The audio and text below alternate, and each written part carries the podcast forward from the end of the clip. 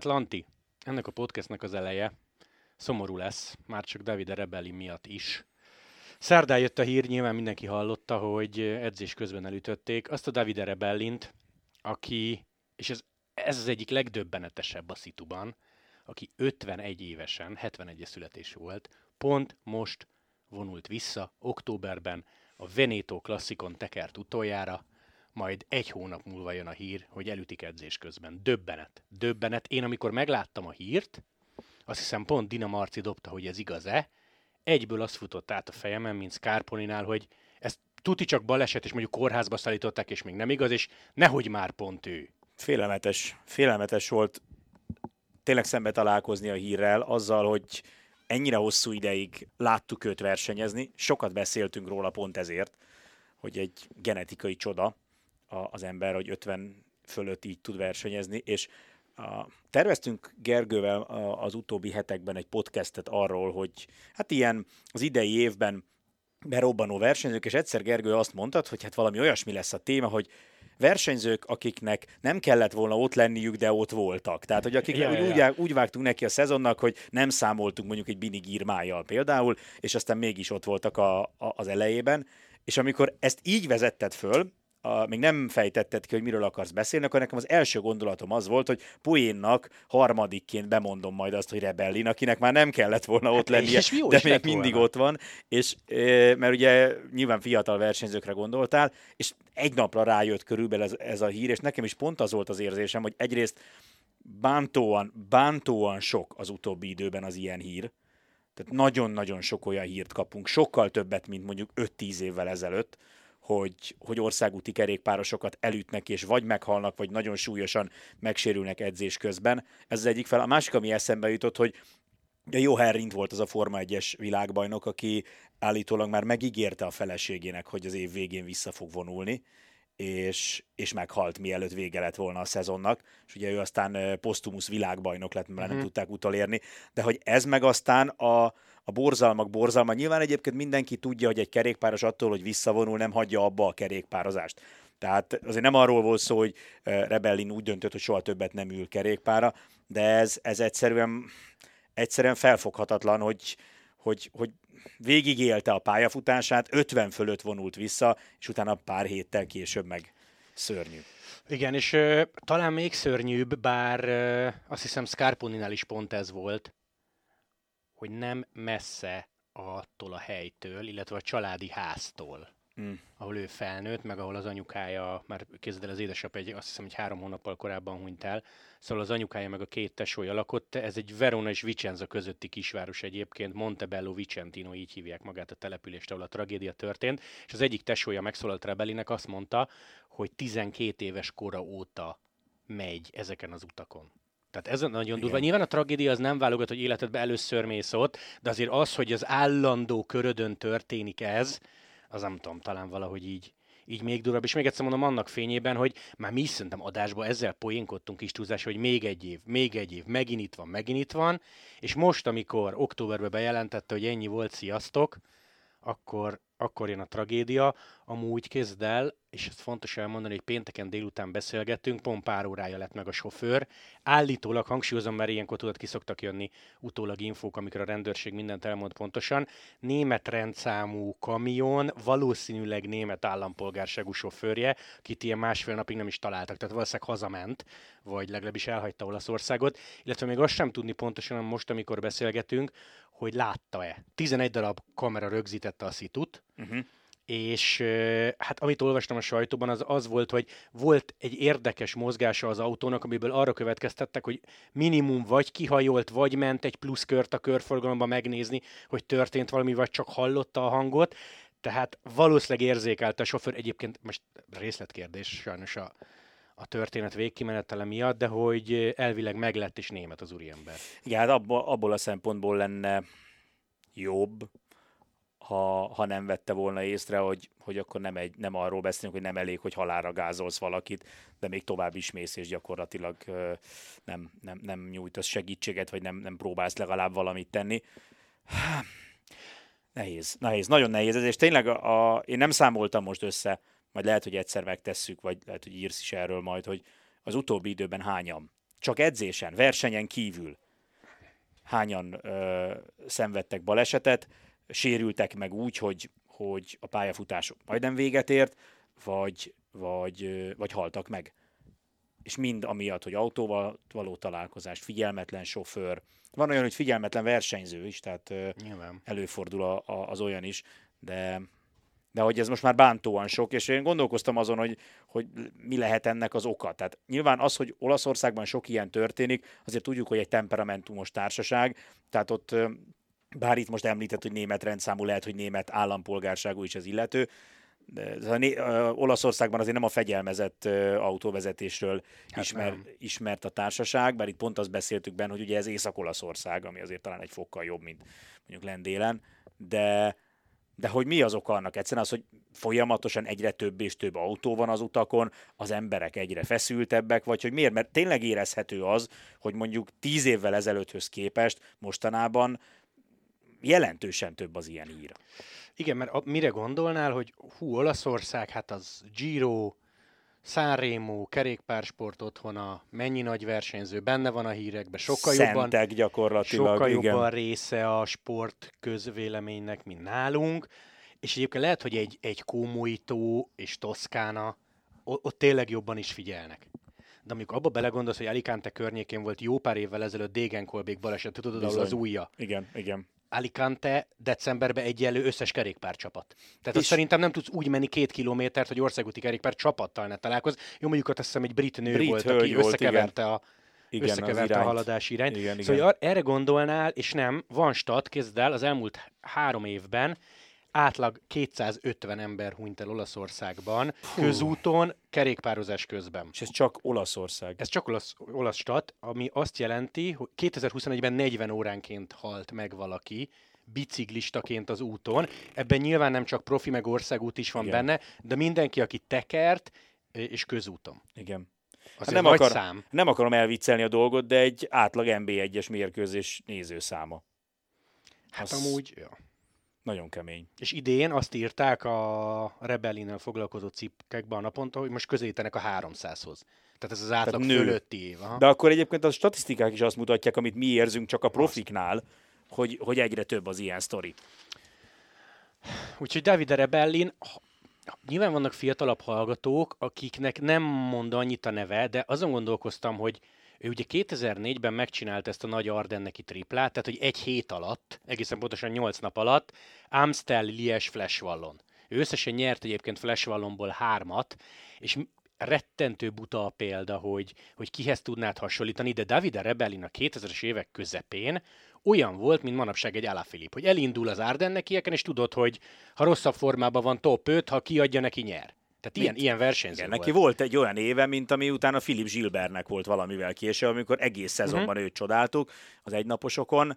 Csak igen, valóban egy picit azért korábban, uh, amikor amikor talán kevesebben nézték még a kerékpárt, nem is volt ugye annyi közvetítés, meg olyan hosszú közvetítés, nem volt közösségi média, nem volt ES-bringa, ahol mondjuk ezek a, a nézők találkozni tudtak volna, de igen, igen, szóval azért, és a, amit most itt nézegettem a listán, megnyitott a, a, a listáját, hogy 2016-ban ő még prokondi szinten tekert. 40 fölött bőven. Igen, és azért lett volna jó, ha ő egyszer ebbe beleáll és elmeséli, mert ugye 2008 olimpia, utólag elvették Igen. az ezüstjét, hét, ismétlem, hét év múlva felmentették, de magát az érmet soha nem kapta vissza, és tök érdekes, hogyha Peking környékén húzol egy vonalat, ő utána nagy csapatba. Mert azért hosszú évekig volt Gerolsteiner, és volt ő Polt is, volt ő Likvigászos, tehát nagyon nagy csapatban nem térhetett vissza, és arra tett egyébként utalásokat, oké, okay, hogyha a legfelső szinten már nem, akkor legalább sokáig. Igen. És ugye ez történt meg vele. Az egyik legdurvább Rebellin stat szerintem, csak ha így belegondolsz, hogy ő az élete első profi versenyét pár nappal a barcelonai olimpia vége után tekerte. Hm. 92 nyár. Nagyon durva. Azt akartam kérdezni, hogy arról olvastál esetleg valamit, arról nyilatkozott, hogy, hogy miért pont most? Tehát, hogy már úgy érzi, hogy a szervezete nem úgy bírja, vagy egyszerűen hozott egy döntést, tehát, hogy most nyilván valamikor ugye be kell fejezni, de hogy nagyon érdekes, hogy, hogy, hogy elversenyezgetett 2022-ig, és, és hogy miért pont, miért pont most döntött úgy? Találtam egy uh, Vicenzoi újságban megjelent cikket, ami pont így promózták, hogy az utolsó Rebellin interjú, és én is erre gondoltam, de nem volt benne. Tehát ilyen kinél kezdett, melyik edzőnek mm. köszönhet sokat, első győzelem, miért teker még mindig, most nyilván arra a válasz az volt, amit szerintem már sokan olvastak tőle, hogy egész egyszer nem tud leállni, meg imád tekerni, és mondta például, hogy idén azért még bicózgatott volna, ilyen félamatőr gravel versenyeken indult volna, de így konkrétan a kérdésedre nem válaszolt, Aha. hogy most nyilván, ha 51 évesen el tudsz tekerni, akkor lehet, hogy akkor 52. 52 igen, csak akkor igen. meg soha nem lesz vége ilyen Igen, de hát ugye Valverde is egyébként azért az idei évben pont láttuk, hogy ha még maradna egy szezont, valószínűleg nem lenne rossz, sőt, lehet, hogy a Flash megint győzelemre esélyes versenyző lehetne. Úgyhogy egészen hihetetlen a hír, de ugye szerdai a sztori, David, David Rebellin 51 évesen elhunyt, és akkor menjünk tovább a másik téma, nem beszéltünk össze, és mielőtt belefogunk a témába, szerintem ezt nagyon fontos elmondani. Tök kíváncsi vagyok a véleményedre. Ha egyet fogunk érteni, akkor ez egy ilyen egyoldalú beszélgetés lesz, ha nem, akkor egy aranyos vita. Szóval a hét egyik híre volt, amit már bedobtak, tehát fel lehetett lélekben készülni rá, 2024-es Tour de France, tehát nem a jövő évi. Ugye lesz egy Párizsi olimpia, ezt tudjuk. Azt, hogy hol kezd az a verseny, még nem. Firenzét plegykálják, egyelőre nem hivatalos, ez egy tök extra ilyen olaszországi kezdés lenne. Viszont, ami gyakorlatilag hivatalosnak tekinthető, erről Prodom is beszélt, hogy nem Párizsban ér véget a verseny, hanem Nidzában, és egy időfutammal. Ugye 89 Finyon Lemon csata, mindannyian emlékszünk rá, amikor legutóbb időfutammal ért véget a túr, az igen szoros meccset hozott. Na, amit szeretnék tőled kérdezni, hogy te mit szólsz ahhoz, hogy nem Párizsban ér véget a túr. És még mielőtt válaszolnál, nyitok egy zárójelet, és abba oda teszem, hogy én rettentő szomorú vagyok miatta, de azt is megértem, mert nem voltam még párizsi csendőr, és nem szerveztem még olimpiát, hogy itt most nem arról van szó, hogy valaki kitalált valamit, és az újítás jegyében vigyük el Párizsból, hanem a kényszer szülte igazából. Ennek ellenére én szomorú vagyok. Az a baj, nem fogunk vitatkozni. Na, az jó. nem fogunk sajnos vitatkozni, mert, mert valahogy bennem is pont ez van a, a hírrel kapcsolatban hagyománykedvelő vagyok. A hagyománynak meg ugye az, az értelme, hogy az évről évre úgy van, attól hagyomány a hagyomány, és én azt gondolom, hogy, a, hogy szóval nagy, nagy probléma, hogy a, a sportágak is, de nem csak a sport egyébként, hanem a világ is egyre inkább abba az irányba megy, hogy a pénzügyi érdek, meg a, meg a gazdasági siker, az, az mindenek fölött áll, és miközben én vallom azt, hogy igenis, ha csinálunk egy sportrendezvényt, annak gazdaságilag is meg kell állnia tehát, hogy nincs értelme úgy sportrendezvényeket tartani, hogy csak nyeli az állam pénzét, és egyébként nem térül meg.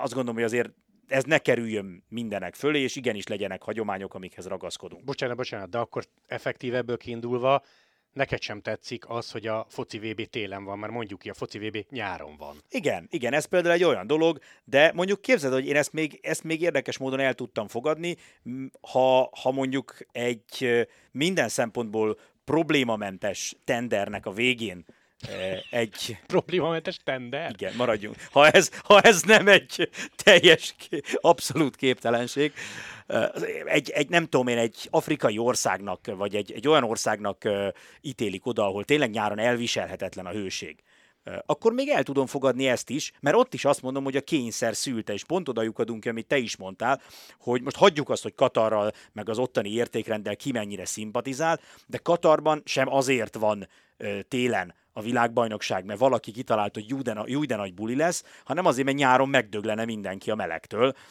és nem mennének ki a nézők, és a játékosok is megpusztulnának. Amúgy, ha lenne mondjuk 10 forintod, és fogadni kéne hogy amikor a FIFA küldöttek szavaztak, ebbe belegondoltak-e, igen vagy nem, és nem biztos, hogy, biztos, hogy nem rakták össze, hogy nyáron oda nem lehet vinni. Szerintem. Hát szerintem se. Szerintem nem láttak ki a mögül, a nagy bőrönt mögül, amiben a pénz Na volt. jó, mindegy. Na mindegy, hagyjuk ezt a, ezt a dolgot, de, de, hogy, de hogy itt is az az érzésem, hogy, hogy ha, ha az ASO azért vitte volna Nidzába, vagy elvitte volna mondjuk Barcelonába, vagy elvitte volna mondjuk Münchenbe azért, mert egy valag lóvét kifizetnek, akkor azt mondtam volna, hogy elmentek a szülő édes anyukátokba.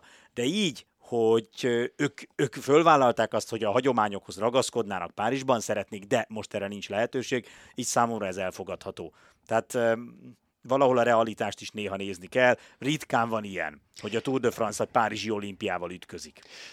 Egyébként igen. Aztán belegondoltam abba is, hogy jövőre lesz a 110. túr, ezért pár évet kibírunk nyilván a 110-ből, amikor nem Párizsban ér véget. Igen. Az most senkit nem kell, hogy érdekeljen, hogy szerintem nem jó, ha időfutam a vége. Én nem szeretem, Én főleg sem. egy sem. mert tényleg, ha voltak a kerékpársportban biztos pontok, akkor hát mind a mellett, hogy mi ketten nem tudunk számolni, a Az egy második, biztos pont a kerékpársportban. a, a második az az volt, hogy Párizs, sprint, eredményhirdetés, Champs-Élysées. És ugye mindig azt mondták, hogy a nem hivatalos sprint, sprint világbajnokság, az egyik az Kerde Prize, a másik pedig ugye Champs-Élysées, és ez tényleg így van. Tehát, hogyha megkérdeztél egy sprintert, hogy mi lenne a pályafutása csúcsa, akkor a zöld trikó, a Tour zöld trikó mellett azt mondta, hogy szakasz nyerni a Champs-Élysées-n. És ezt elveszik most tőlük, elveszik tőlünk is, de, de így, tényleg így, hogy nem hobbiból, meg nem ö, még nagyobb zsákpénzszerzési célból történik ez, nekem így most ez elfogadható.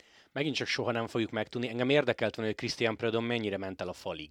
Tehát mennyire vitatkozott össze, össze akkora emberekkel, akik itt döntöttek, mert most nincs előttem a naptár, nem tudom a dátumokat, még egyszer mondom, nem voltam még szerelő munkás a Sánzelizén, mert azt a kordon mennyiséget egyébként nem, nem egyszerű összepakolni. Nem tudom, hogyha vasárnap ér véget a túra, hogy szokott, hétfő reggel ott már van-e valami.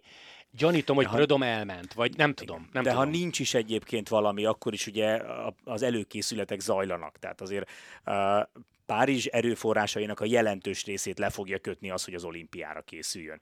És azért egy város uh, 50 évente rendez, most így biztos van olyan, ahol hamarabb, vagy vagy idő, időben közelebb van egymáshoz két olimpia, de hát szerintem minimum 50 évente rendezhet olimpiát. 50 évente egyszer azt gondolom, hogy bele kell férjen bizonyos más sportágak számára a, a, módosítás. Lehet egyébként, hogy Prudonnak el se kellett mennie a falig, mert lehet, hogy egyszerre... Nem, mert letették el, és azt mondták, hogy nézd ide, és azt mondta, hogy értem.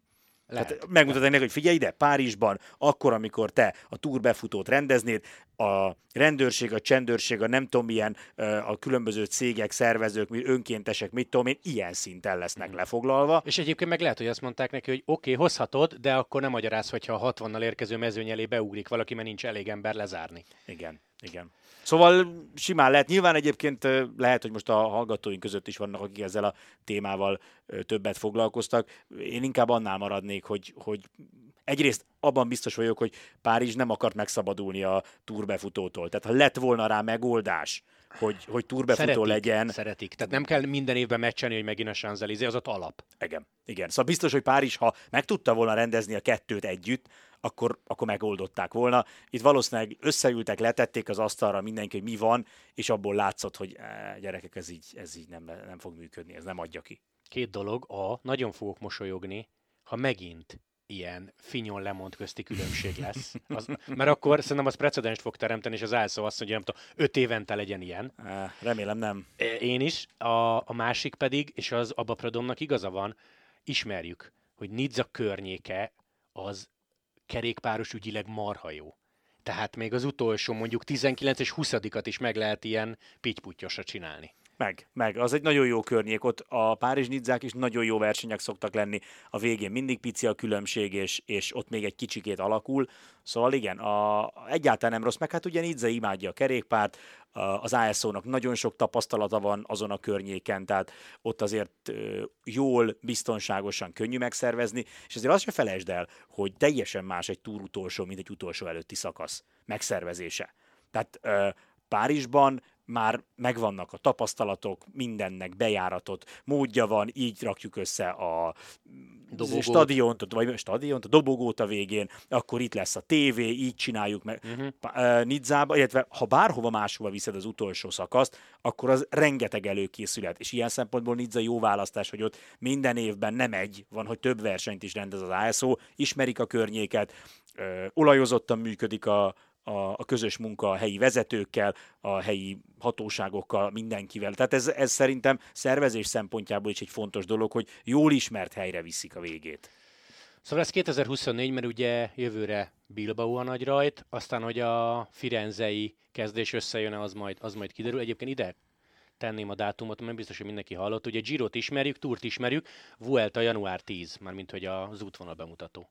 és azt már elismerték, vagy hát legalábbis hivatalosnak tekintett, hogy 7 darab ilyen klasszik hegyi befutó szakasz lesz. Na mindegy, ez január 10-én kiderül. Utolsó témánk, mert még erről szerettelek volna megkérdezni, itt a nidzai zárás mellett. Remco Evenepoel és az ő döntése, bár nagyon sok meglepetés szerintem nincs benne. Egyrészt ő megnyerte ezt a Velodort, ami olyan, mint az aranylabda. Igen, igen, igen. A Velo magazin adja ki, ez egy francia lap. Nem meglepetés szerintem, hogy elvitte. És akkor a döntése, mert ő januárra ígért az első Quickstep-es edzőtáborra bejelentést, aztán most előállt vele. Egy videóüzenet ráadásul egyébként már Olaszországból jelentkezett be, tehát az a durva, hogy már most így a nápoi szakaszt bejárogatja. Szóval, hogy Remco Giro. Erről beszéltünk már korábban. A, a Velodorral én sem tudnék vitatkozni. Csodás éve volt, tehát teljesen megérdemli. A, a Giro meg szerintem erről beszélgettünk, és úgy rémlik, hogy mind a ketten egyetértettünk abban, talán még német Szabi is itt volt, hogy, hogy ez a lépcsőzetes előrehaladás talán, talán fontos. Ugye ő nem régóta kerékpározik, ezt mindig elmondjuk vele kapcsolatban. A tapasztalatszerzésre neki extrán szüksége van. Um, egy Vuelta, egy ilyen sikeres Vuelta után Nyilván mindenki arról beszél, hogy de jó lenne látni őt a túron. Szerintem Remco fiatal, nagyon sok év van még előtte, okos dolog. Az, hogy most bejelentették, az meg abból a szempontból nem lep meg, ami ugye legutóbb volt a Cavendish Jakobsen sztoriban. Hogy ott is ugye már az év végén, év elején tudtuk, hogy mi van, hintették a port, hogy de majd eldől, de majd eldől, és a végén kiderült, hogy pontosan úgy lett minden, ahogy Mi az első nyilatkozat. ahogy az első nyilatkozatban elhangzott. Ezek után nekem egyáltalán nem meglepő, ha, ha egy csapatnál már nem januárban, hanem előző decemberben elkezdenek dolgozni azon. Nyilván emiatt nem volt könnyű a Covid időszak, amikor még két héttel korábban sem tudtad, hogy egy verseny meg lesz-e vagy sem, és aki egyébként játszott uh, cycling managerrel, az pontosan tudja, hogy ott is, ha rendesen akarod csinálni a dolgot, a szezon elején meg kell ugye tervezni a, uh-huh. az, hogy melyik versenyző, az, hogy melyik, legalább az, hogy melyik kapitányod hol megy. Aztán, hogy ki, de egyébként azt is, hogy hogy készített föl ugye a, a segítőket, hogy az adott versenyen a jó segítőd legyen formában, a másik segítő, akit meg a Vueltára akarsz menni, az meg a Vueltára legyen formában, hogy a, hogy a legtöbb segítséget tudja nyújtani. Tehát ez, azt utáltam a legjobban egyébként a játékban. A tervezést? Jézusom. Azt De várj, várj, mi ha beraktad a Cycling Managerbe mondjuk a jó nevű versenyződet két héttel a túrajtja előtt, az ilyen látszódott a teljesítményébe? Hogy, hogy beraktad. Ja, hát tehát nem úgy volt, hogy ugye egyrészt edzőtáborokat... Nem, nem, értem az egészet, mit tudom én, tegyük fel, Chris Horner Igen. volt a kapitányod, beírta a Giro-ra évelején, Igen. majd kihúztad és átírtad a túra, akkor effektíve... Nem, tehát az volt a lényeg, hogy milyen, hány és milyen versenyeken versenyezteted előtte. Tehát ugye azt kellett megtervezni, hogy ha, ha őt a túron, tehát nem lehetett így előre bejelenteni, hogy ott fogod indítani, hanem neked volt egy ilyen nagy terveződ, egy naptár, aztán lehet, hogy ez azóta változott, mert én négy-öt éve játszottam utoljára vele, és akkor ott, ott beírtad, hogy, hogy akkor igen, akkor ezzel a csapatnak, hogy ennek a versenyzőnek, hm, és akkor nézd, milyen versenyen fog indulni, és akkor be kellett x hogy ő a Párizs Nidzán lesz ott, és persze nyilván ezzel lehetett módosítani, mint ahogy egyébként a valóságban is módosítanak. Ja, de ki kellett tölteni. Ki, ki az, ki kell. Illetve ha nem töltötted ki, akkor, akkor nehezebb volt, nyilván kézzel is beállíthatod, hogy most őt viszem, őt viszem, de hogy tervezni kellett, jó, hogy jó. az adott versenyző. Szóval, hogy most nyilván elkalandoztunk picit, de a lényeg az, hogy egyáltalán nem meglepő, hogy már szerintem Walter Attiék már beszélgetnek régen arról, hogy Ati milyen programot fog futni az idei évben. Biztos. És ez, ez így is van rendjén, és egyáltalán nem meglepő, hogy Evenepul ezt tudja. Én ezt már elmondtam akkor is, most is elmondom, szerintem jó döntés. Szerintem ez, ez egy jó építkezés, egy, egy jó Giro után, nem is kell megnyernie a Girot, egy jó Giro után a következő évben akár jöhet a túr. Egyébként, ha már mondtad, és minden podcastbe kell fél perc Walter, szóval szerintem neki a telefonján már van jumbós magyar bajnoki trikós kép, amit mi legkorábban január 1 láthatunk. Ebben is biztos vagyok. Hát a fotó, ez, ez... fotózást már megcsinálták a hát mostani igen, edzőtáborban. Igen, igen, igen. Ez így szokott menni mindenhol, hogy a dolgok sokkal hamarabb történnek meg a valóságban. A, a, ezeknek a kommunikálása az mindig egy okosan összerakott terv szerint zajlik, akkor, amikor nekik éppen ideális. Például most a foci VB alatt ilyeneket nincs annyira értelme publikálni. Hát a mert... döntő napjára igen, nem tenni, igen. ne akkor írjon alá Cavendish hivatalosan. Igen, igen, igen, igen. Egyetlen dolog még a témában, szerinted a Quickstep kapott pénzt az RCS-től? Még mielőtt válaszolsz, elmondom, hogy mit mondott erre Lefever. Aztán... Hogy nem, gondolom, már mást mondott volna.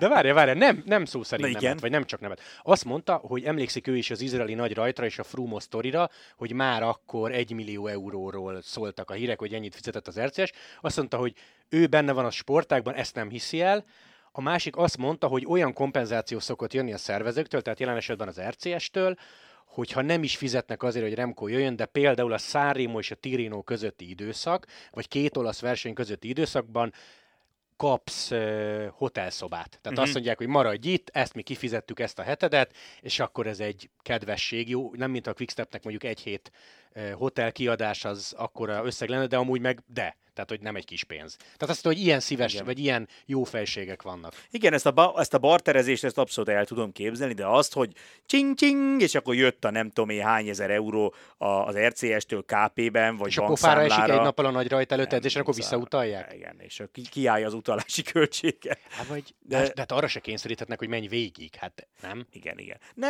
jó, hát nyilván az, az egy másik dolog, hogyha szóval, hogy a, egy szerződést köttök erről, abban valószínűleg bele, hát egy kerékpáros esetében ezt bele kell írni, hogy bukik, közben lesz beteg. Ez mindig benne van, abszolút. De a, alapból egyébként nem nem tartom kizártnak, hogy ilyen dolgok történnek, de meglepne, hogyha a Gironak erre szükssége lett volna, hogyha ez a Gironak... Giro... Hát az útvonallal üzentek annyit, hogy ne kelljen Igen, én is talán. azt gondolom, én is azt gondolom, meg a Giro nincs azért rászorulva arra, tehát ha nem indul Evenepul, akkor is jó versenyzők fognak indulni a Giron, ez biztos. Tehát nem, nem érzem, hogy erre szükség lett volna, aztán lehet, hogy olyan dolgok történnek itt, amit, amiről nem hallunk, meg nem tudunk. Szomorúan kezdtünk úgy, hogy két jó hírrel búcsúzunk. Egyrészt vasárnap kizárólag az Eurosport appon tessék szurkolni Antwerpeni Cross Világkupa Blankának, ott már megy.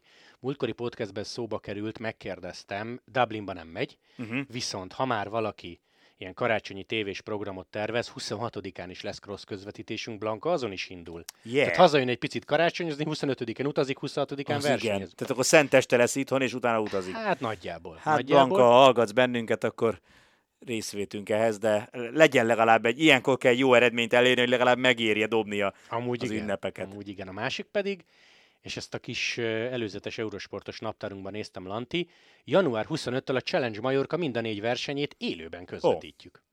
Mi a helyzet, ezt most lehet, hogy nem podcastben kellene megkérdeznem, Na. mi a helyzet a Tour Down Underrel, mert arról is volt valami Egy órás összefoglaló esténként? Azaz. San Juan és Challenge Majorka, ez az első két kiváló, hét januárban. Kiváló. Kiváló hírek ezek. Ezek kiváló hírek, úgyhogy ezt minden podcast végén elmondom, nincs messze az a január közepe.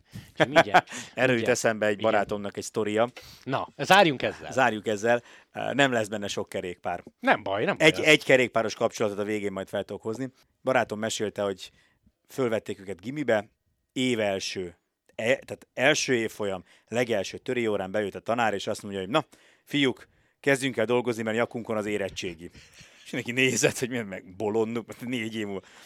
És a csávó ezt csinálta négy éven keresztül. Minden, minden nap alkalommal, az órára? Minden alkalommal, minden órára. És mindig röhögtek rajta, és amikor negyedikben az utolsó órájuk volt, akkor bejött, és az fiúk, mit mondtam? Nyakunkon az érettségi. Én megmondtam. Ez na, nagyon négy kemény, évig nyomta. Nagyon kemény. Négy évig készítette elő ezt az egy mondatot.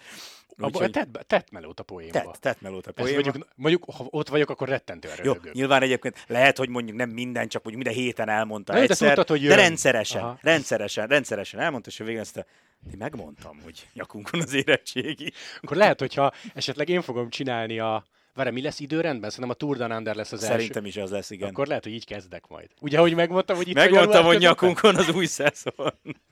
Na jó, e, de nem tudok jobbat, nem tudok jobbat zárásként, úgyhogy el kell köszönnünk, Lanti. Sziasztok! Sziasztok!